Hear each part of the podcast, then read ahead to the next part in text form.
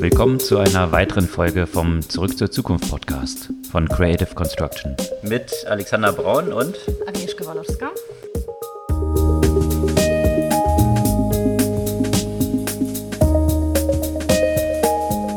Was gab es Neues letzte Woche? Eine ganze Menge Themen. Vieles rund um Desinformation, was natürlich nicht überraschend ist angesichts dessen, dass sich äh, die Wahl nähert. Dann, was ich spannend finde, dazu möchte ich einen kleinen Einblick geben. Es ging ein großes polnisches E-Commerce-Unternehmen an die Börse und wurde zum größten polnischen Unternehmen nach Marktkapitalisierung damit. Mhm. Spannend. Was ja so ein bisschen ein besonderer Markt ist in Polen, was äh, genau. E-Commerce-Umfeld angeht. Ähnlich wie bei der Schweiz, wo sich ein paar die Zähne dran ausgebissen haben. Exakt. Und äh, einiges aus dem Bereich äh, AI, unter anderem zum Thema Bau, so ein typischerweise unsexy Thema, mit dem man sich nie so viel beschäftigt, aber in dem sehr viel mit Technologie erreicht werden kann. Plus, was mhm. auch die größte Branche der Welt ist, Bauindustrie, äh, ja, von den Investmentvolumen, die da reinfließen. Von daher genau. durchaus interessant, das mal aus Technologieperspektive auch zu betrachten. Absolut. Und um bei AI zu bleiben, eine neue KI-Technik, mit der man aus ganz, ganz wenig Daten, Stichwort hier less than one sozusagen, wird die Technologie bezeichnet, Bilderkennung zum Beispiel generieren kann. Okay. Dem stehen dann halt solche Sachen wie GPT-3 gegenüber, die aus ganz, ganz viel Daten Prognosen über das nächste Wort in einem Satz machen und damit viel möglich wird. Dazu habe ich eine ganz interessante Diskussion mit Sam Altman gehört, der jetzt der Head von OpenAI ist, früher bei Y Combinator. Mhm. Auch mal interessantes, mal wieder haben wir ein paar paar Wochen oder Monate das Thema gar nicht mehr betrachtet, aber es gab ja eine interessante Analyse zum Thema Corona-App und die Kosten und die Gegenüberstellung zum Beispiel der Corona-App in Irland. Mhm. Auch etwas, worüber ich mir gar nicht so viele Gedanken gemacht habe, aber natürlich ergibt das Sinn, wenn man das liest. Und zwar der digitale Doping für E-Sports und äh, in den Sportarten, die auf einmal naja, wie soll man das sagen, virtualisiert wurden, wie zum Beispiel Radfahren über Swift und äh, was die Konsequenzen davon sind. Und ähm, eben, also darüber haben sich ja auch nicht nur ich, sondern meistens auch die Schiedsrichter bei solchen Wettkämpfen noch keine Gedanken gemacht. Also eine neue Dimension des Dopings, die hinzukommt, mhm. die äh, jetzt auf einer technologischen Ebene sich abspielt.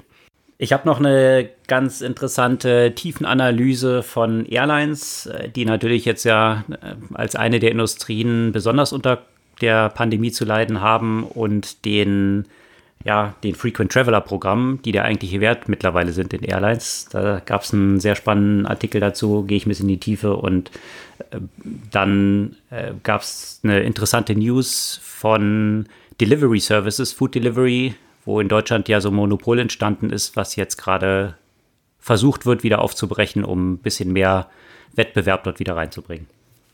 Und Zoom, Zoom natürlich der große Gewinner der ganzen Pandemie, sich immer stärker zu einer Plattform entwickelt. Da gibt es auch interessante Entwicklungen. Ja, also wiederum ein äh, breites Spektrum an Themen. Steigen wir ein. Ja, bevor wir einsteigen, nochmal der Hinweis, dass man unseren Podcast natürlich abonnieren kann auf all den gängigen Plattformen, Spotify, Apple Podcast, Soundcloud und so weiter. Und wenn ihr das tut, dann kriegt ihr natürlich jede Folge automatisch äh, jeden Dienstag um 6 Uhr. Und damit gehen wir in unsere Themen rein. Wollen wir mal mit der Desinformation starten? Dazu gab es ganz viele ganz viele News.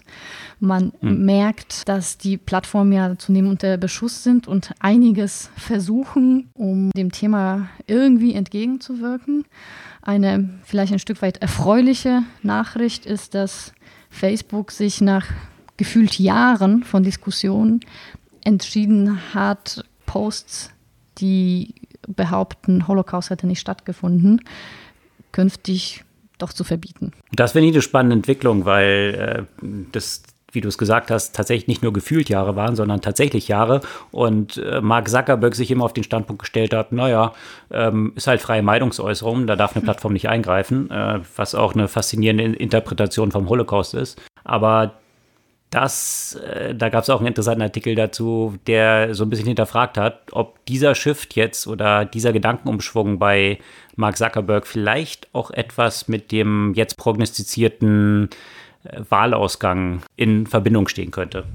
Also, Aha. dass plötzlich jetzt so ein Sinneswandel eintritt, wo die Demokraten aktuell, zumindest in den Umfragen, wird man dann nachher sehen, was bei rauskommt, die Upper Hand haben, ist tatsächlich auch so ein bisschen merkwürdiger Zufall. Wäre jetzt auch nicht so verwunderlich. Bei Twitter ging die Diskussion in eine etwas andere Richtung.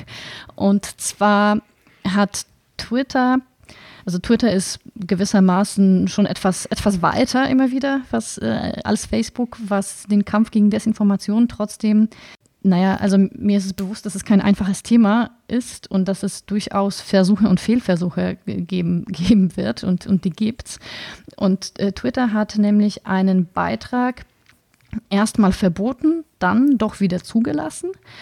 Und zwar einen von der New York Post über den äh, Sohn von Joe Biden. Echt? Der wurde wieder zugelassen? Ja, das war irgendwie so ein Hin und Her. Weil ähm. den hat ja auch Facebook sogar verboten. Dann, äh, das fand ich ja mal überraschend, dass die beiden unisono dann äh, plötzlich das von Anfang an, also wenn Facebook von Anfang an was verbietet, dann äh, muss man sich ja schon die Frage stellen. Facebook, um, um das genau zu sagen, hat es nicht verboten, sondern hat die Verbreitung limitiert. Gut, was das ja schon, schon ein großer Schritt ist für Facebook. Das stimmt, das stimmt. Aber das hat zu so einem gegenteiligen Effekt. Der hat ja sogar so einen Namen, der heißt Streisand-Effekt abgeleitet von einer Klage schon viele Jahre her von Barbara Streisand, der dazu geführt hat, dass durch den Verbot oder durch diese Einschränkung erst recht der Beitrag Verbreitung gefunden hat. Hm. Weil eben durch den Verbot erst recht sehr viel darüber gesprochen wurde und wenn er einfach dort gewesen wäre, ist die Annahme, hätte sich gar nicht so stark verbreitet. Dieses klassische Phänomen, wie ja. wenn ich dir sage, denk, denke nicht an einen Elefant, der in einem Kirschbaum sitzt. Exakt. Äh, Habe ich natürlich gar nicht dran gedacht gerade. Aber es gab ja auch interessante, im positiven Sinne, Nachrichten aus dem Bereich der Desinformation. Und zwar von dem äh, Chipmaker Qualcomm. Da geht es darum, dass äh, Qualcomm auf den neuen Chips so eine Art Wasserzeichen generieren möchte für alle Medien, die auf den Geräten mit diesem Chip eingesetzt werden, um eben eine eindeutige Verifizierung dieser Medien zu ermöglichen. Das heißt, dass da ein Datum, Ort und die Tatsache, dass die überhaupt so wirklich aufgenommen wurden, äh, dort zu lesen sein soll. Und äh, die Chips sind äh, in einer ganzen Reihe von Geräten von Google, von Microsoft, von Samsung ähm, etc. Und das heißt, das hätte die Möglichkeit, ein Stück weit gegen das Problem der Manipulated Media äh, schon auf diese Hardware-Ebene quasi anzugehen. Ob das dann tatsächlich Erfolg haben wird, ist natürlich die Frage, weil ne, wie, wie man sieht, auch Medien, die nachweislich manipuliert wurden, finden Verbreitung und die Empfänger interessiert das nur bedingt zum Teil, äh, dass man eben nachweisen kann, dass sie manipuliert wurden. Deswegen sicher in bestimmten Kontexten interessant, wird wahrscheinlich trotzdem nicht das Problem in, in Gänze beheben. Mhm wenn eben die Grundaussage schon falsch ist, dann spielt es auch eigentlich keine Rolle, ob es manipuliert ist oder nicht. ja. als, als eine Dimension, ja. Aber sicherlich auch vor dem Hintergrund von Deepfakes und solchen Geschichten äh, vielleicht eine interessante Entwicklung, muss man, muss man sehen. Na, in dem, in dem rechtlichen Kontext sicherlich. Zum Beispiel, wenn es um so Rachepornografie geht äh, oder auch äh, Verleumdung und so weiter bei den Klagen, wird das sicherlich hilfreich sein, dass man eindeutig nachweisen kann, zum Beispiel, dass dieses Video nicht manipuliert wurde, aber für die Einführungszeichen Fake News äh, als, als Gesamtbegriff äh, wird das wahrscheinlich eine untergeordnete Rolle spielen. Ja, und bei Fake News sind wir da auch bei QAnon und äh, solchen Geschichten dieser Bewegung. Äh, da gab es auch eine ganze Reihe News eben, die in die gleiche Richtung gehen, wie du es gerade beschrieben hast, dass jetzt äh, YouTube sich entschieden hat, den Content von der Plattform zu verbannen, dass Facebook QAnon-Gruppen äh, gelöscht hat. Also ich habe das Gefühl, und das spielt vielleicht so ein bisschen in diese Mutmaßung dieser einen Artikels rein, den ich gerade erwähnt hatte, dass aktuell eine ganze Menge Dynamik in, in solche Aktivitäten auf Social-Media-Plattformen, ob das jetzt YouTube, Facebook und Twitter ist, kommt. Ob das so ein bisschen eben eine Vorbereitung darauf ist, dass man sich vielleicht mit einer neuen Regierung, die potenziell kommen könnte, dort schon mal nicht ganz so auf Kriegsfuß begeben möchte, indem man weiter äh, solchen, äh, solchen Humbug verbreitet. Ja, aber keine Ahnung. Ich finde das Timing finde ich eben nur interessant, äh, was ja ein bisschen darauf hindeuten könnte. Das Timing ist interessant aus einer ganz anderen Perspektive äh, bei dem bereits erwähnten E-Commerce-Unternehmen Allegro, das an die Börse in Warschau gegangen ist. Die haben nämlich schon in der ersten Jahreshälfte, das natürlich stark unter dem Corona-Zeichen stand, den Gewinn um 48 Prozent gesteigert und sind jetzt eben in der vergangenen Woche an die Börse gegangen mit der größten Marktkapitalisierung eines polnischen Unternehmens aktuell. Und warum, warum ist das so interessant? Weil Allegro ist eine Art Kombination von eBay und Amazon. Ursprünglich gestartet, also eine Auktionsplattform, gemein, ge, genauso wie eBay, hat sich natürlich stark in diese Richtung der Händlerplattform entwickelt und äh, ist seit über 20 Jahren Platzhirsch. Also eBay hat sich da extrem die Zähne ausgebissen. Die haben es immer wieder versucht, in Polen Fuß zu fassen und ähm, haben es aber nie geschafft, äh, einen Marktanteil in, im zweistelligen Bereich quasi zu erreichen. Das zeigt schon, wie, wie stark eben dieses Unternehmen dort ist. Entsprechend Ableger von, von Allegro sind ja auch in Tschechien, Ungarn, Ukraine, Rumänien, Slowakei, also sehr, sehr stark in, in Mittel- und Osteuropa.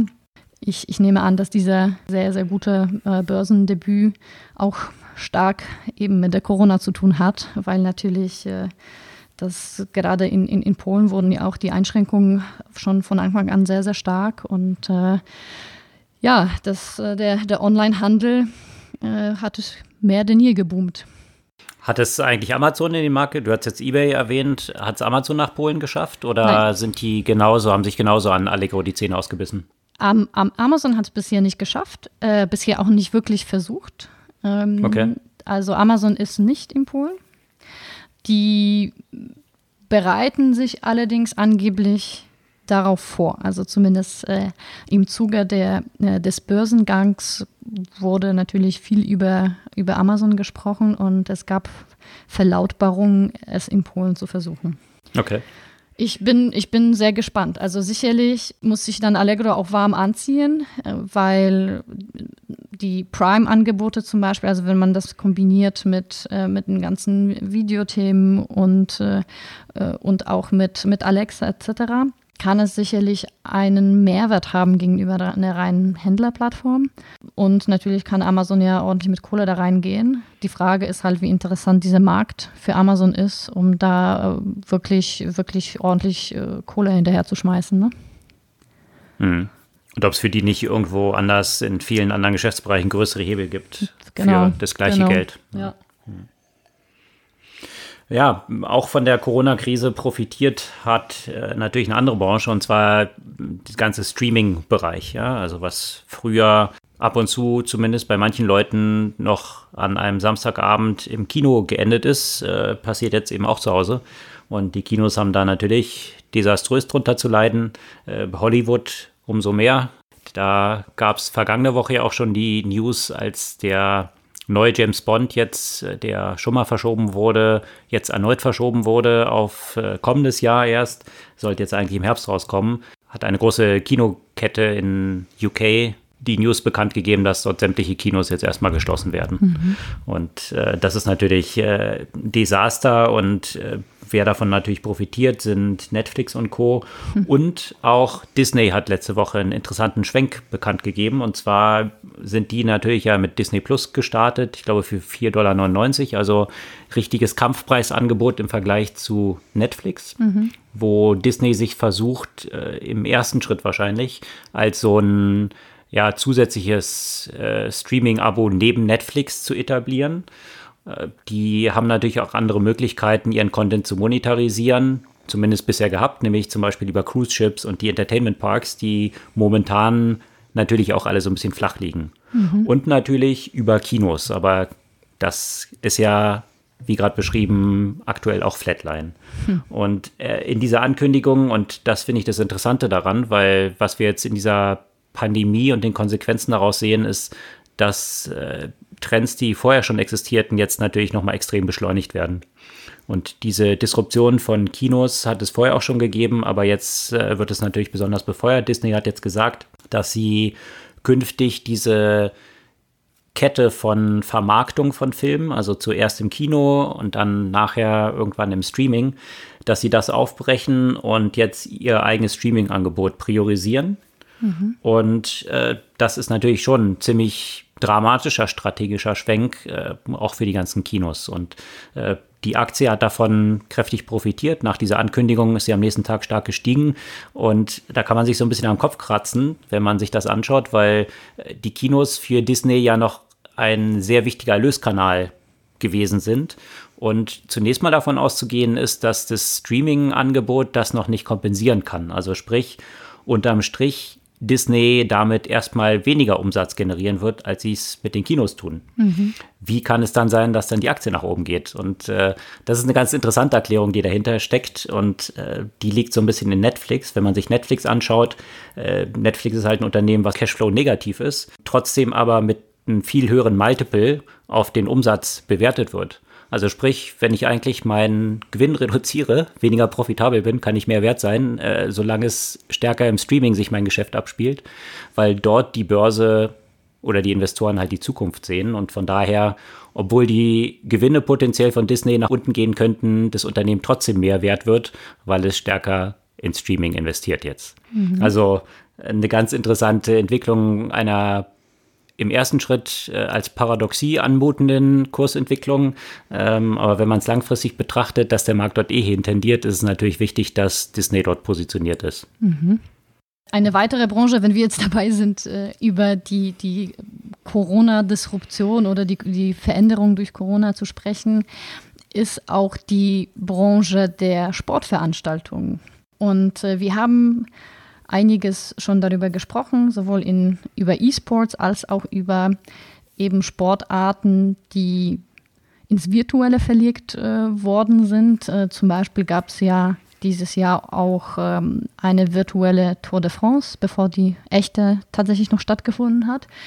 Auch viele äh, Triathlon-Events zum Beispiel fanden eben virtuell statt und äh, vieles spielt sich über die Plattform Swift ab. Mit Z geschrieben, ne? Genau, äh, mit, mit Z geschrieben. Davon haben wir auch schon einmal, glaube ich, mindestens äh, äh, gesprochen. Also das ist so eine Art ja, ich würde sagen Fortnite für Radfahrer, um das am simpelsten zu bezeichnen.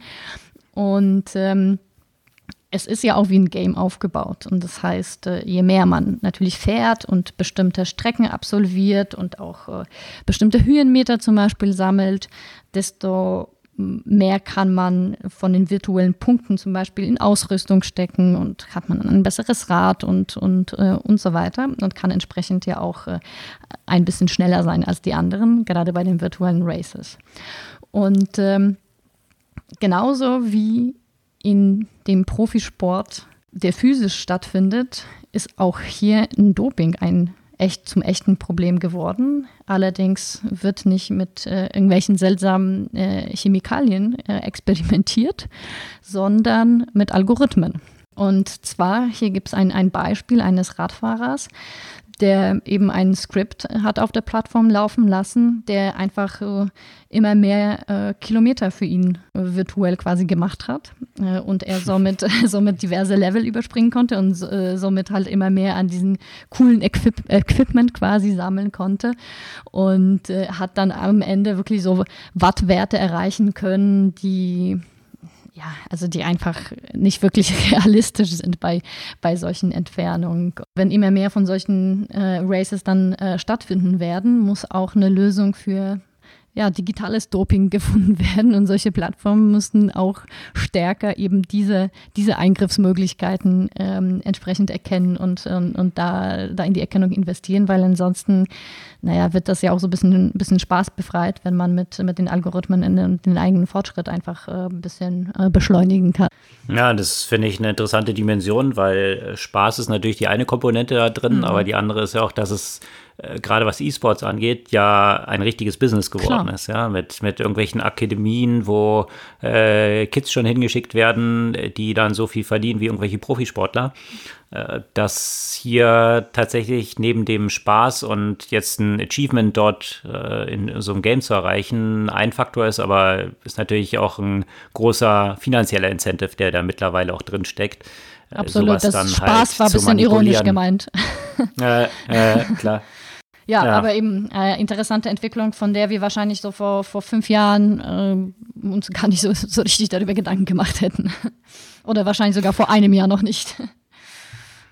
Ja, da sind ja diese spannenden Entwicklungen, wo dann auch wiederum plötzlich, auch bei diesen ganzen Diskussionen, die es dann immer gibt um Arbeitsplätze, finde ich jetzt so ein klassisches Beispiel da, dafür, wo man ja darüber diskutiert, wohin führt die Digitalisierung, werden immer mehr äh, Jobs überflüssig, die mal wieder demonstriert, dass ja, die klassisch äh, existierenden Jobs hier immer, immer mehr Jobs überflüssig werden, aber jedes Mal auch ganz neu entstehen. Also, äh, dass es hier irgendwie ein E-Sports-Gamer, dass das ein Job sein kann, mit dem man Geld verdient, hat man vor ein paar Jahren noch nicht gedacht. Wenn sich das jetzt auch so im realen Sport in diese Richtung entwickelt und dann wiederum Jobs äh, für irgendwelche Leute entstehen, die die Security mhm. sicherstellen müssen, damit die irgendwelche Algorithmen nicht gegamed werden. Ähm, also gibt sicherlich immer wieder neue Felder, die sich dort entwickeln. Also du wirst jetzt genauso wie du jetzt äh, im medizinische Doping-Funder quasi hast, wirst du auch mhm. Doping-Funder brauchen, die eben zum Beispiel unerwartet zu dir nach Hause kommen und deinen Computer untersuchen, ob du da nicht irgendwas Illegales äh, laufen lässt. Mhm. Was sonst noch läuft, das hatten wir ja auch schon ein paar Mal diskutiert, auch wiederum natürlich gerade bei der Entwicklung von Jobs und, und äh, der Entwicklung von Technologie, GPT-3 im Umfeld von Artificial Intelligence. Und äh, GPT-3, vielleicht nochmal ganz kurz äh, auf den Punkt gebracht, ist ein äh, von OpenAI entwickeltes System, das sehr gut in sehr vielen Bereichen plötzlich ist. Also man hat ja bisher AI häufig so sehr gut in einzelnen Bereichen, wie zum Beispiel Bilderkennung. Und GPT-3 ist erstmalig in sehr vielen unterschiedlichen Bereichen anwendbar. Und äh, deswegen gab es dort die Diskussion, ist das so ein erster Schritt in Richtung von AGI, also so einer äh, sogenannten Artificial General Intelligence, die dem Menschen tatsächlich, und das ist ja immer so die Prognose auch von Elon Musk, äh, gefährlich werden könnte, weil es eben nicht nur so eine Nischenintelligenz ist. Und äh, ja, da gab es schon eine Reihe von Diskussionen drum, auch äh, von Andreessen Horwitz, ein sehr interessanter Podcast um, um dieses Thema. Jetzt gab es eine Podcast-Folge und das kann ich auch nur sehr empfehlen, äh, mit Sam Altman, äh, der, der Chef von OpenAI ist und vorher bekannt geworden ist durch Y Combinator, was er äh, nach Paul Graham geleitet hat, wo eine Menge von Unicorn-Unternehmen daraus hervorgegangen sind. Also legendär. Und der diskutiert dort eben diese Entwicklung im Bereich AI, welche Konsequenzen damit äh, einhergehen könnten, wie OpenAI auch versucht, das möglichst zugänglich zu machen, aber gleichzeitig diese Risiken, äh, die damit einhergehen mit so einer AI für die, für die äh, missbräuchliche Anwendung das möglichst unter Kontrolle zu halten und dass es für sie natürlich auch so ein Lernprozess ist, ja, wie man damit umgeht und äh, auch diese ganzen Themen diskutiert, wann könnte tatsächlich dann sowas wie eine AGI erreicht sein. Mhm. Also auf jeden Fall ein sehr empfehlenswerter, äh, eine sehr empfehlenswerte Podcast-Folge von äh, Exponential View heißt dieses Podcast. Die sämtlichen, sämtlichen Folgen sind dort echt, echt spannend und hoch empfehlenswert. Ähm, diskutiert dort auch drin nicht nur über, also nicht nur um das Thema GPT-3 und AI, sondern auch grundsätzlich um die Konsequenzen von Technologie auf Gesellschaft und Politik und äh, diese Spaltung der Gesellschaft, die man dort auch sieht und äh, die Reduktion von Kosten in den ganzen Bereichen, was Menschen wollen, also sämtliche Sachen, die mit Technologie zu tun haben, Fernseher, die Preise sind komplett eingebrochen, Computer viel billiger geworden, also ganz viel, was man so konsumiert, wo Technologie zur Anwendung kommt, ist auf einem sehr stark rapide abfallenden Pfad, was den Preis angeht. Gleichzeitig die Sachen, die man eigentlich braucht, also Health, Housing und Higher Education, da sind die Preise explodiert.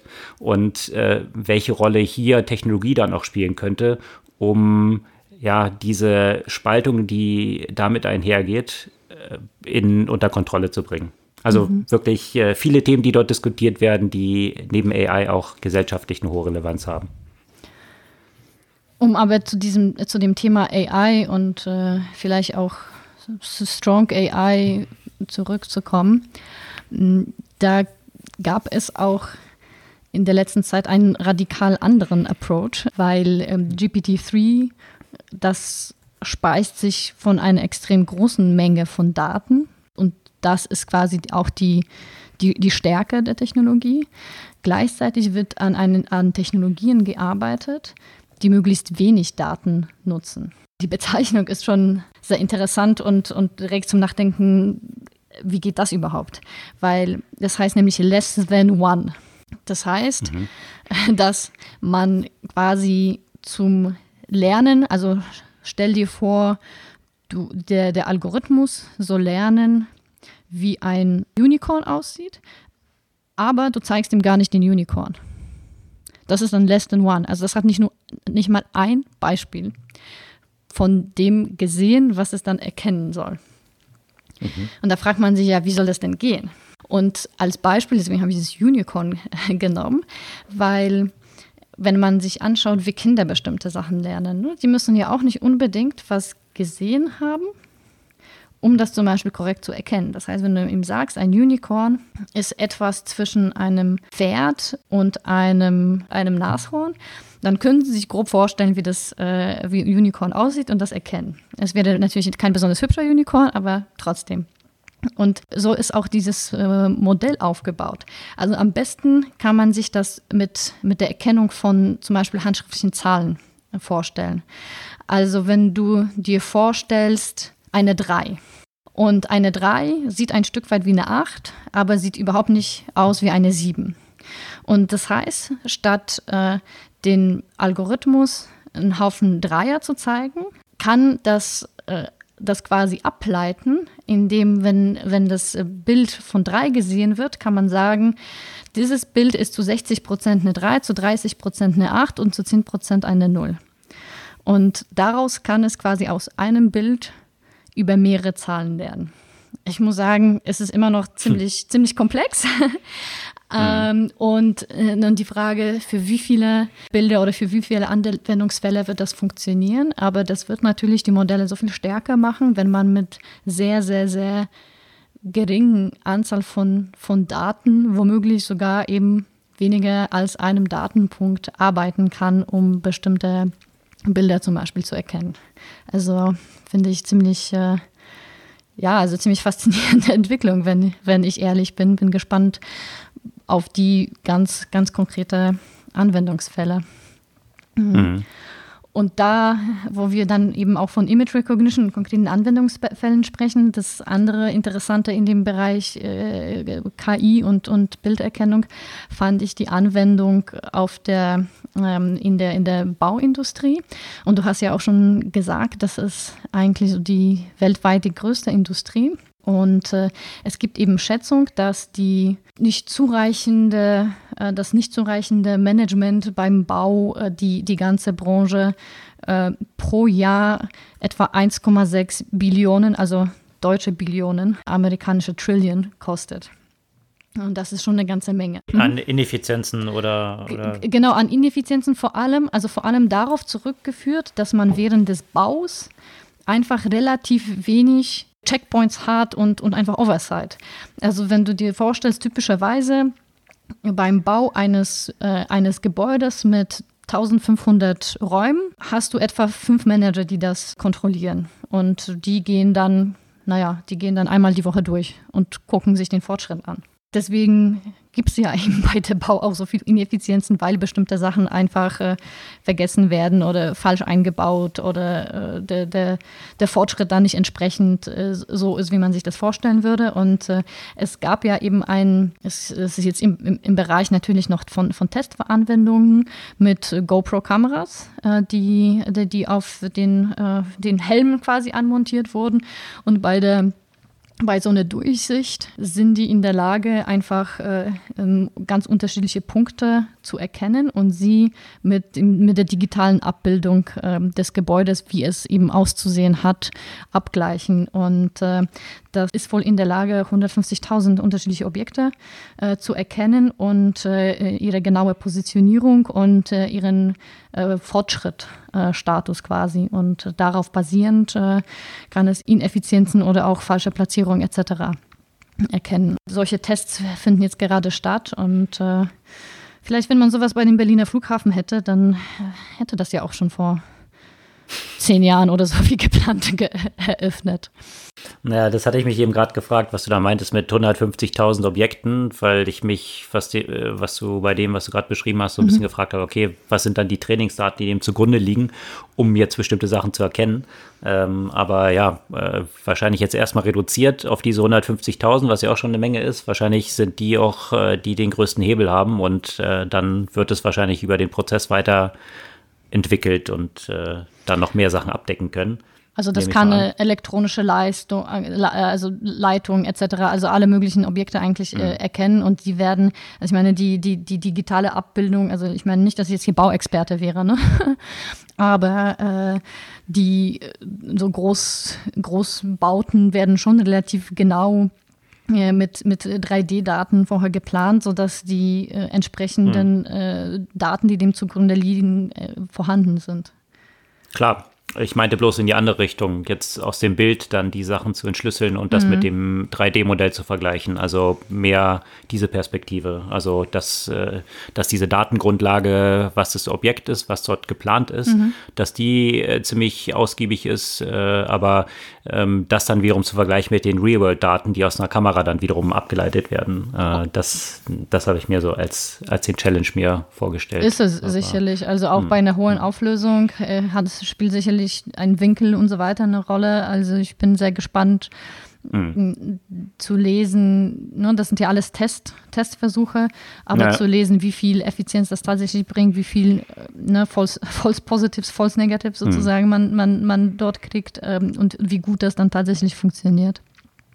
Ich glaube, in diesem Umfeld werden wir einfach auch noch extrem viel sehen. Also äh, mit, mit solcher Bilderkennung, ob es jetzt über GoPro ist ähm, oder auch über Satelliten, mhm. Äh, weil dort natürlich riesige Incentives drin stecken. Also äh, das gibt ja schon Entwicklungen in dieser Richtung, die von, von vielen Tradern dann auch wiederum genutzt werden, weil es natürlich sehr hilfreich ist, möglichst früh abzuschätzen, ob jetzt ein Unternehmen ein gutes Quartal haben wird oder ein schlechtes. Und mhm. äh, da gibt es natürlich viele Sachen, aus denen ich das wiederum ablesen kann. Also wenn ich bei Walmart äh, zum Beispiel aus Satellitenbilder immer vergleiche, wie voll die Parkplätze sind, also wenn es noch physisch stattfindet, oder auch mhm. irgendwelche Zulieferer aus China, wie viele Container dort rausgehen, dann habe ich ja damit schon eine Prognose, die ich potenziell daraus ableiten kann, was die Umsatzentwicklung des Unternehmens angeht.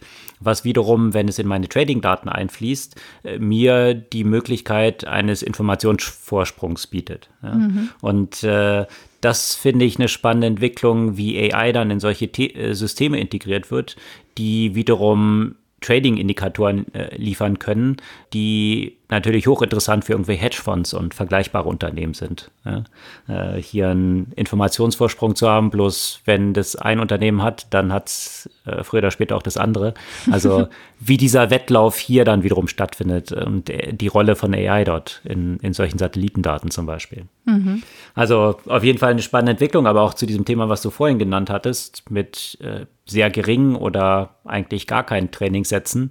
Äh, da gab es ja auch, ist jetzt nicht äh, ganz darauf passend, aber doch ein Event von Apple mit der Vorstellung des neuen iPhones. Und äh, hier hat es ja auch immer die Diskussion gegeben, wo steht eigentlich Apple, was AI angeht. Mhm. Und gerade vor dem Hintergrund, dass Apple, was Nutzerdaten angeht, ja versucht, so zumindest so die PR da draußen und wie sie mit Daten umgehen, möglichst sparsam zu sein im Vergleich zu Google, den Apple dann immer so an den äh, Pranger stellt, weil sie sagen, Googles Geschäftsmodell ist eigentlich Nutzerdaten zu monetarisieren und Apples Modell eben nicht. Möglichst viel Daten zu haben, dann aber wiederum ermöglicht, deine Systeme gut zu trainieren. Mhm. Und äh, wenn man sich solche Sachen wie Siri anschaut, die ja als erste auf den Markt gekommen sind, eigentlich mit solchen Assistenten, und äh, wo Alexa und Google Assistant jetzt dort schon stehen, ja, Siri ist immer noch ziemlich crappy, muss ich mal sagen. Äh, Im Vergleich dazu, Alexa und Google Assistent sind schon wesentlich besser geworden. Deswegen hat es in den letzten Jahren immer diese Diskussion gegeben, gerät Apple da, was die Wettbewerber angeht, in diesem entscheidenden äh, Feld von AI ins Abseits. Und äh, deswegen fand ich dieses Event jetzt ganz interessant, weil im iPhone natürlich eine Menge Technologie verbaut ist, die AI absolut im Center hat. Also von der eigenen Chip-Entwicklung, da hat Apple ja eine ganze Menge Zukäufe gemacht über die letzten Jahre und äh, viel von ihrem eigenen Prozessor, den sie in den Smartphones, in iPhones dort verbauen, haben äh, AI Right, Left and Center sozusagen. Und auch jetzt die Kameras, äh, die Aufnahme, die Entwicklung dieser Bilder, wo jetzt unterschiedliche Kamerasysteme jetzt auch noch kombiniert mit LiDAR äh, in dem iPhone verbaut sind, die ganz neue Möglichkeiten bieten, diese Bilder im Nachhinein auch auszugestalten. Ob man jetzt eine andere Belichtung haben will, das, was wir schon mal auch bei Google diskutiert hatten, ja, die, die ja AI auch als so ein zentrales Element ihrer ganzen Kameratechnologie gemacht haben, wo es gar nicht mehr darum geht, zwangsläufig die Hardware noch besser zu machen, sondern über die Daten, die generiert werden, die nachher mit AI weiterverarbeitet werden, sodass ein Bild viel besser aussehen kann, als es eigentlich jetzt von einer, wie soll ich sagen, physischen Kamera aufgenommen wurde. Und äh, da ist, denke ich mal, das neue iPhone äh, ein großer Schritt in diese Richtung, wo Apple klar gemacht hat, äh, dass sie dort auch, was das Thema AI angeht, äh, mhm. versuchen, vorne mit dabei zu sein. Und der ehemalige AI-Chef von Google war ja vor, ich glaube, ein Jahr, zwei Jahren zu Apple eben gewechselt und hatte da vor zwei Monaten recht langen Artikel auch zugeschrieben, warum er glaubt, dass Apple bei AI eigentlich vorne ist und den teilen wir hier auch gerne nochmal zum Nachlesen, weil ich denke, dieses Event hat so ein bisschen das aufgezeigt. Bin gespannt auf die Umsetzung. Also ich muss sagen, ich habe mich tatsächlich noch mit dem Apple-Event noch gar nicht beschäftigen und auch mit dem neuen iPhone, weil mhm. das immer bisher so die letzten waren eher, sagen wir mal, Kleinstoptimierung, die, die an dem Gerät vorgenommen wurden. Genau, so. Hm. Noch ein neues iPhone. was auch die Google Statistiken. Und äh, Google und Amazon Events waren ja in dieser Hinsicht deutlich, deutlich spannender in der letzten Zeit oder auch Microsoft, ja. Ja, was auch die Google Trends klar zeigen, wenn man jetzt dort mal die äh, iPhone 3 bis 12 eingibt und schaut, wann besonders viele Abfragen waren und äh, was so den Bass rund um solche Events anging, sind die ich glaube, von iPhone 6, wo dann irgendwann so ein Peak war, ziemlich abgefallen. Mhm. Und seitdem, ja, äh, ist so ein bisschen dieser, dieser Faktor verloren gegangen, wo alle auf dieses Event hin, hingefiebert haben. Äh, mit dem Ableben von Steve Jobs hat natürlich auch stattgefunden, dass eigentlich sämtliche Sachen, die bei so einem Event vorgestellt werden, vorher auch schon bekannt sind. Mhm. Ähm, das wurde ja früher, wenn ich mich richtig erinnere, war das ja immer wirklich ganz geheim. Und wenn dann mal irgendeine Sache geleakt ist, ich kann mich noch erinnern, damals dieses, ich weiß nicht welches iPhone es war, was in irgendeiner Bar liegen gelassen worden war und dann ist es auf irgendeinem Block gelandet, bevor das released wurde, wo dann wirklich äh, irgendwelche Spezialeinheiten die Wohnung gestürmt haben. Also ich meine, heute ist es ja gang und gäbe, dass mhm. bis aufs kleinste Detail alle Features von dem neuen iPhone vorher schon bekannt sind. Äh, das nimmt wahrscheinlich auch so ein bisschen diesen Wow-Faktor weg und äh, das iPhones jetzt auch nicht mehr oder die, die, die Smartphones von ihrer Weiterentwicklung jetzt nicht mehr diese sprunghaften Entwicklungen haben, wie sie es halt früher hatten, wo alle drauf hingefiebert haben. Ich glaube, alle sind mittlerweile mit den Devices, die sie haben, ziemlich happy. Die können eigentlich schon fast alles so machen, was sie wollen. So richtig revolutionär ist da schon lange nichts mehr gewesen. Mhm. Apropos Weiterentwicklung oder vielleicht auch fehlende Weiterentwicklung, ähm, die konnte man bei dem teuren, vergessenen Mammutprojekt, wie der Spiegel das Projekt nennt, äh, und zwar die äh, Corona-App beobachten. Die hat sich die Bundesregierung ein bisschen was kosten lassen, also 60 Millionen Euro bei äh, SAP und, und Telekom, wovon der Großteil ja auch für den Betrieb wohl ausgegeben werden sollte. Und äh, ich glaube, was da vergessen wurde, ist, dass man sicherlich nicht nur einen Betrieb, sondern auch eine Weiterentwicklung bei so einer App braucht. Vor allem von der Perspektive, dass äh, na, gerade bei so einer neuen Geschichte wie so ein Coronavirus immer wieder neue Erkenntnisse dazu kommen, die man vielleicht abbilden müsste. Und äh, die App ist weitgehend so wie, wie am Anfang, obwohl man zum Beispiel viel mehr Informationen hat, wie äh, mögliche Superspreader-Events äh, etc., die man dort quasi auch mit einbeziehen könnte und mit einer extra Warnung äh, ver versehen könnte, wie sowas wie ein Tracking von Symptomen äh, und so weiter und so fort. Ne? Also ich hatte jetzt gerade auch geguckt, äh, mein Status ist zwar auf grün, aber ich habe eine Information, dass ich in Kontakt mit sechs Personen hatte, die im Nachhinein positiv auf Covid getestet wurden. Und mhm. der, das liefert mir eigentlich so gar keinen Kontext. Ne? Wo, in, in welchem Kontext war das denn zum Beispiel? Wie lange war ich mit diesen Personen zum Beispiel unterwegs, sodass ich mir vielleicht auch genauer mein Risiko letztendlich abschätzen kann. Und, äh, und es fehlt mir auch so ein bisschen an Verständnis, warum ich dann trotzdem auf grün bin. Was heißt das? Wie lange, wie alt sind diese Daten? Wann wurden die Personen infiziert? So Fragen über Fragen sozusagen, ja und, äh, und wenig Kontext. Und interessant an dem Beitrag ähm, ist natürlich die Gegenüberstellung mit einer, naja, einer App, die das Gleiche äh, tun soll, ähm, in Irland. Und äh, Irland hat die Entwicklung dieser App an ein Startup vergeben, ja, wovon wir auch schon gesprochen haben. Warum macht man nicht eine Ausschreibung, in dem auch ein Startup sich zum Beispiel beteiligen können? Und die hatte einen Kostenfaktor von 850.000 Euro. Also das heißt, äh, naja, bisschen weniger als die 60 Millionen. ähm, mhm. wurde von 30 Prozent der Bevölkerung äh, runtergeladen und vor allem wird er auch kontinuierlich weiterentwickelt. Wenn man sich anschaut, wie viele Erkrankungen oder wie viele Infektionen über die App in Deutschland weitergegeben wurden, dann sind das 9600. Das heißt, äh, ja, umgerechnet, jeder Positivfall äh, hat äh, 6.200 Euro gekostet. Das ist schon eine ganze Menge. Wo das damit weiter hingeht ähm, und vor allem eben dieser, dieser Mangel an Weiterentwicklung, die, die, die, durchaus, äh, die durchaus hilfreich wäre, basieren darauf, dass wir eigentlich jede Woche neue Erkenntnisse ähm, über, über die, äh, die Krankheit und die Verbreitung sammeln. Ich glaube, dass äh, das, was du da ansprichst, ist halt auch so ein kulturelles Thema, was dort reinkommt. Ne? Also gerade vor dem Hintergrund äh, von klassischer Herangehensweise, dass man denkt, okay, das Produkt haben wir jetzt, Haken mhm. hinter, ähm, zu dem, was eigentlich heute eine kontinuierliche Entwicklung ist, wo mhm. permanent, also ein Produkt ist nie abgeschlossen. Also Eben. und äh, das scheint hier so ein bisschen zu kurz zu kommen. Ja. ja, hier baut man halt Autos, ne? Das Auto ist dann abgeschlossen. Exakt. Und so, so wurde ja. da auch vorgegangen. Ja. Mhm. Ja.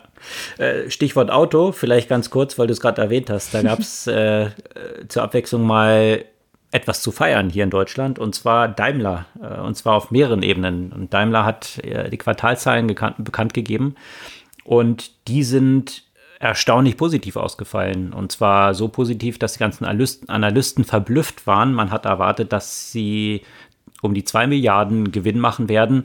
Tatsächlich haben sie drei Milliarden Gewinn gemacht, also eine Milliarde mehr. Mhm. Das hatte wirklich jetzt keiner erwartet. Und das zeigt so ein bisschen, dass die Nachfrage, vor allem in China, äh, ziemlich stark angezogen hat. Also diese Corona-Krise dort, ja, so gut wie über die Bühne zu sein scheint, zumindest was jetzt die Wirtschaftszahlen und die Nachfragezahlen nach Autos wieder angeht. Und äh, das zeigt so ein bisschen, es gab ja immer Diskussionen, wie ist diese Recovery nach Corona, ja, V, U oder L, ja, dass hier ein schnellerer Turnaround stattzufinden scheint, als es vielleicht viele so erwartet hatten. Und äh, gleichzeitig hat Daimler auch gefeiert, dass sie 1800 Vans, und zwar E-Vans, jetzt an Amazon verkaufen werden für Europa. Also eine große Bestellung, die es da von Amazon gab. Äh, ein, klein, ein kleines Haar in der Suppe gab es aber trotzdem und äh, das, glaube ich, ist nicht zu gering, dieses Haar in der Suppe. Und zwar äh, muss man in diesem Kontext sehen, dass Amazon in den USA 100.000 Events, also nicht 1800, sondern 100.000 bei Rivian bestellt hat. Ja, also das wäre natürlich nochmal eine andere Auftragssumme gewesen und in den USA ist Daimler mit den Vans nur mit Verbrennern unterwegs und nicht mit Elektrovans und dementsprechend kamen sie für Amazon gar nicht in Frage, die ihre Flotte komplett auf Elektromobilität umstellen. Mhm. Also eine riesen verpasste Chance dort gleichzeitig, die sicherlichen Wermutstropfen in dieser positiven Entwicklung dort bei Daimler ist mit Corona natürlich auch zu tun, äh, das vielleicht noch, äh, was ich eingangs erwähnt hatte, ist eine spannende, ein spannender Artikel, den es gab rund um Airlines und vor allem um die Frequent Flyer Programme. Und die Airlines, das ist sicherlich kein verborgen geblieben, haben mit am stärksten unter dieser ganzen Pandemie äh, zu leiden. Kaum jemand fliegt noch. Business Travel findet eigentlich gar nicht mehr statt. Und äh, das hat natürlich extreme Konsequenzen. Förderprogramme sind dort von sämtlichen Regierungen aufgelegt worden, um die Airlines dort zu retten. Und die Airlines können sich Geld leihen, indem sie bestimmtes Collateral anbieten. Also zum Beispiel läuft es dann so ab, dass sie sagen, ich habe eine Flugroute von Berlin nach Frankfurt und die ist halt, hat halt einen bestimmten Wert. Und mhm. gegen, diese, gegen diese Rechte kann ich mir Geld leihen. Und worüber Airlines sich auch Geld beschaffen können, und das ist, finde ich, besonders interessant, sind ihre Frequent Flyer Programme. Weil in diesem Kontext sind sie eigentlich Fintechs. Was sie machen, sie verkaufen Meilen an Kreditkartenunternehmen, die damit Incentives schaffen für die Nutzung ihrer Kreditkarte. Und so hat zum Beispiel Delta in den USA 3,8 Milliarden für die Partnerschaft, die exklusive Partnerschaft mit American Express bekommen. Ja? Und äh, wenn man sich mal anschaut, wie diese Frequent Flyer Programme bewertet sind, haben die mehr Wert als die Airlines selber unterdessen. Das heißt, die Airlines selber minus Frequent Flyer Programme haben eine negative Bewertung. So zum Beispiel ist das, Fre das Frequent Flyer Programm von Delta 26 Milliarden wert Delta mhm. selbst ist an der Börse jedoch nur mit 19 Milliarden bewertet. Das heißt, eine negative Bewertung von allem, was Delta hat, Flugzeuge, Routen und so weiter, ohne Frequent Flyer Programme sind sie minus 7 Milliarden wert. Und äh, das ist natürlich eine besonders interessante Betrachtung, als diese Frequent Flyer Programme natürlich nur einen Wert haben, wenn auch die Airlines diese Routen haben. Also klassische Netzwerkökonomie. Wenn ich eben diese Routen nicht habe, dann ist es natürlich für die Nutzer auch uninteressant, diese Frequent Flyer Programme zu haben. Also eine ganz interessante Entwicklung, die, die auch von diesen psychologischen Aspekten lebt, die so in Frequent Flyer Programmen stecken, dass Leute, wenn sie eben mit Kreditkarten jetzt Geld ausgeben und dann Meilen verdienen, das Gefühl haben, sie kriegen gratis Meilen und dann auf der anderen Seite, wenn sie dann Flüge mit diesen Meilen kaufen, das Gefühl haben, sie kriegen gratis Flüge. Also so ein Double Accounting, wie man dann mhm. Behavioral Economics von spricht, was diese Programme für Nutzer besonders interessant macht. Aber letztendlich ist dieser quasi Fintech-Part, der in Airlines mit diesen Frequent Flyer-Programmen drinsteckt, das einzige, was aktuell eine wertstiftende Geschichte ist bei den Airlines. Man müsste jetzt irgendwie Frequent Zoomer-Programme einführen als Business-Pendant für die Pandemie, damit sie da auch noch einen Wert haben. Ja, ne? aber das, das ist, äh, ist natürlich schon, schon spannend zu sehen, weil grundsätzlich könnte man sagen, dann müsste man die Airlines eigentlich aufbrechen und diese Frequent Flyer Programme rauslösen, weil die der eigentliche Wertfaktor sind. Bloß natürlich ohne die Airlines dahinter und ohne die Strecken und ohne die Flüge, die möglich sind, sind sie dann auch nichts wert. Ja? Ne? Aber das ist sicherlich, ne, äh, wenn, wenn sich die, die Airlines darüber Gedanken machen würden, über ihr zukünftiges Geschäftsmodell, wäre das sicherlich ein interessanter Anknüpfungspunkt, genau da in diese Fintech-Cashback-Komponente reinzugehen und zu überlegen, wie kann man daraus vielleicht noch ein Geschäftsmodell entwickeln, das nicht rein mit Fliegen zu tun hat.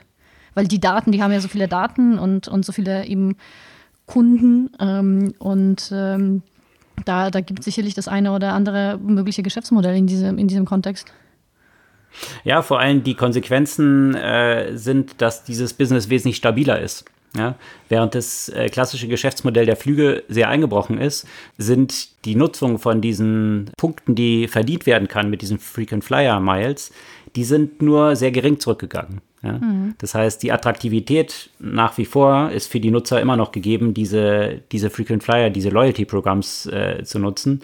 Und äh, ja, der wirtschaftliche Impact auf die Airlines ohne diese Programme wäre heutzutage desaströs. Vielleicht noch ganz eben ganz kurz zu Zoom, äh, weil du eben auch Zoom Miles erwähnt hattest. Das entwickelt sich tatsächlich so ein bisschen in die Richtung. Das Frequent Flyer oder Frequent Zooming Programm gibt es vielleicht noch nicht, aber könnte sich dorthin entwickeln. Und zwar hat Zoom jetzt on Zoom angekündigt und das ist eine Events-Plattform, die eben dann auf Zoom stattfindet. Also ganz interessant für die ganze Events-Branche, die natürlich auch jetzt am Boden liegt über Zoom dann ihre Events zu monetarisieren. Das ist so die eine Entwicklung. Und das andere, äh, Zoom als eine App-Plattform auszubauen. Jetzt mhm. kann man mhm. nämlich sogenannte Zaps, also Zoom-Apps entwickeln, die es ermöglichen, dann bestimmte Funktionalitäten in diese Zoom-Meetings und diese Calls zu integrieren. Also mhm. sicherlich auch eine interessante Entwicklung, wenn immer mehr über Zoom stattfindet, wie man solche Calls dann anreichern und produktiver machen kann. Das war ja auch so eine Diskussion, die wir schon mal hatten mit mhm. einer Reihe von anderen Plattformen, die so entstanden sind, wo wir schon mal darüber diskutiert haben. Ist es nicht eigentlich ein Feature für Zoom? Und mhm. äh, da scheint es mehr in diese Richtung zu gehen, dass immer mehr von solchen Funktionalitäten jetzt direkt auch in Zoom direkt entwickelt werden können. Hm, war die Plattform. genau, eine, eine, eine von, von diesen Plattformen, die dort entstanden sind. Ja. Und äh, ja, inwieweit diese als alleinstehende Plattformen dort ja. dann Bestand haben werden, wird sich zeigen. Als erstes kommen bestimmt so Beauty-Filters, das kann ich mir vorstellen. Das, das, das kommt als erstes, also solche Apps für Zoom. genau, genau. Oder gleich mal irgendwie so Snapchat-Konkurrenz genau, gemacht wird, genau. weil ich äh, Live ein paar Filter halt, ja, drauflegen genau. kann. Und, ja, ja. ja, absolut. Was natürlich eben auch noch geboomt hat äh, und das vielleicht noch mal zum Abschluss äh, als eine spannende Entwicklung hier in Deutschland äh, in der Zeit sind sämtlich Delivery Businesses und da hat man nach diesen ganzen Essenslieferdiensten, die hier in Deutschland unterwegs waren, von Lieferando über Pizza.de, über Lieferheld, Lieferservice.de, Delivery, Foodora. Also ist ein extrem umkämpfter Markt gewesen in Deutschland, der sich in der letzten Zeit sehr stark auf einen oder absolut auf einen Anbieter nur noch konzentriert hat. Und zwar hat hier Takeaway sämtliche Businesses aufgekauft, die nicht selber den Markt verlassen haben und jetzt ist eigentlich nur noch Lieferando als Brand mhm. unterwegs. Mit der Konsequenz, die häufig mit Monopolen einhergeht, was auch hier wiederum klassische Theorie ist, dass das, naja, Angebot ziemlich unterirdisch geworden ist, würde ich es mal vornehm formulieren, weil eigentlich auf, diesem, auf dieser Plattform, ich finde bei Lieferando, findet man nur noch diese ganzen Restaurants, äh, die man sowieso eigentlich nicht haben will. Und die eigentlichen Restaurants, von denen man gerne was bestellen würde, sind dort nicht vorhanden. Und das hat den Hintergrund, dass dieses Lieferando-Modell, wie es jetzt in Deutschland gefahren wird, hauptsächlich eben so ein klassisches äh, Plattform-Marketplace-Delivery-Modell ist, wo die Restaurants meist selber ausliefern und somit ja viele der Restaurants, die sowieso das nicht unbedingt benötigen als zusätzliches Business, dann nicht mehr dort existent sind. Und jetzt ist Volt in Deutschland eingestiegen, ein finnisches Unternehmen, was äh, schon länger am Markt unterwegs ist, aber eben noch nicht in Deutschland, weil der Wettbewerb hier zu groß war, deswegen sind sie hier nicht reingegangen. Und interessanterweise hat Lukas Skadowski, der ja Lieferheld äh, mitgegründet hat und damit ja zu einen der dominanten, mit Delivery Hero einen der dominanten Player ja am Markt aufgebaut hat, siebeneinhalb Millionen in Volt investiert und Volt geht jetzt wiederum diesen anderen Weg, direkt von Restaurants die Sachen mit eigenen Fahrern abzuholen und hier wieder ein paar interessante Restaurants in den Markt zu bringen, die man dann auch zu Hause bestellen kann. Also von daher finde ich, das ist eine ganz äh, überfällige Entwicklung, wie ich finde, weil mich das schon ein bisschen genervt hat in der letzten Zeit, äh, da nur noch so komische Restaurants zu haben. Ja, aber ich bin sehr gespannt, ne? weil es gab ja auch äh, Foodora und Deliveroo und was weiß ich. Und die haben sich hier offenbar irgendwie die Zähne ausgebissen und sind relativ zeitlich aus dem Markt verschwunden, was natürlich sehr schade war, weil das war eigentlich so der Weg, um aus den, aus den guten Restaurants äh, was zu bekommen und nicht nur diese Standardpizza, äh, was so Lieferando nur noch hat. Ja. Hm. Also bin ich gespannt, ja, deswegen finde ich hm. Absolut, ja. Ähm, aber eben genau aus dem Hintergrund hat Volt eben lange auch sich zurückgehalten, in diesen Markt hier einzusteigen. Und jetzt durch diese Monokultur, die dort entstanden ist, vielleicht gibt es jetzt gerade ein Opening dafür und äh, dass Lukas jetzt dran glaubt und da 700, äh, 700 Millionen, das kommt vielleicht später, 7,5 Millionen reinsteckt, äh, finde ich auf jeden Fall ganz interessant. Mhm. Das äh, soll es von diesen Themen für diese Woche gewesen sein. Äh, hast du eine Buchempfehlung? Ja, ähm, und zwar habe ich das schon eine Weile äh, jetzt gelesen, aber mm, noch nicht vorgestellt. User-friendly, how the hidden rules of design are changing the way we live, work and play. Weil das natürlich auch ein wiederkehrendes Thema bei uns ist, äh, sowohl in unserem Podcast als auch in unserer Arbeit. Und ich finde, das ist wirklich ein, ein extrem gutes Buch, um sich einfach Überblick zu machen, was ist denn eigentlich User Experience, was bedeutet das? Und jeder, der User Experience noch mit äh, ein bisschen schön machen assoziiert, sollte dieses Buch lesen. Das äh, zeigt so einen historischen Abriss äh, von eben Design und wie Design immer stärker nutzerzentrisch wurde und, und zeigt einfach sehr, sehr gute Beispiele über den Zeitraum von sicherlich 60, 70 Jahren angefangen mit Gestaltung von Flugzeugcockpits und welche Sicherheit da die äh, Nutzerfreundlichkeit für die Sicherheit hat, äh, über äh, Gestaltung von Monitoringräumen in Atomkraftwerken bis zu Möbel, Apps etc. Also sehr interessanter, nett geschriebener Abriss. Und die Autoren sind Cliff Quang und Robert Fabricant. Okay. Also, wie sich anhört, ein ziemlich umfassender Abriss über diese ganze Entwicklung von User Experience. Aber nicht zu lang und äh, sehr angenehm geschrieben, von daher auf jeden Fall gut verdaubare Kost. Okay, der Titel nochmal? User-friendly. User-friendly. Ja, passt ja. passt. In diesem Sinne, User-friendly die Buchempfehlung dieser Woche. Das soll es für diese Woche gewesen sein mit dieser Podcast-Folge. Wie gehabt, sämtliche Artikel, die wir besprochen haben, posten wir in den Show Notes und auf unserer Podcast-Blog-Seite. Und wir freuen uns natürlich wie immer über eure Kommentare, euer Feedback und Likes und Abos auch unseres Podcasts und freuen uns auf kommende Woche. Bis dann.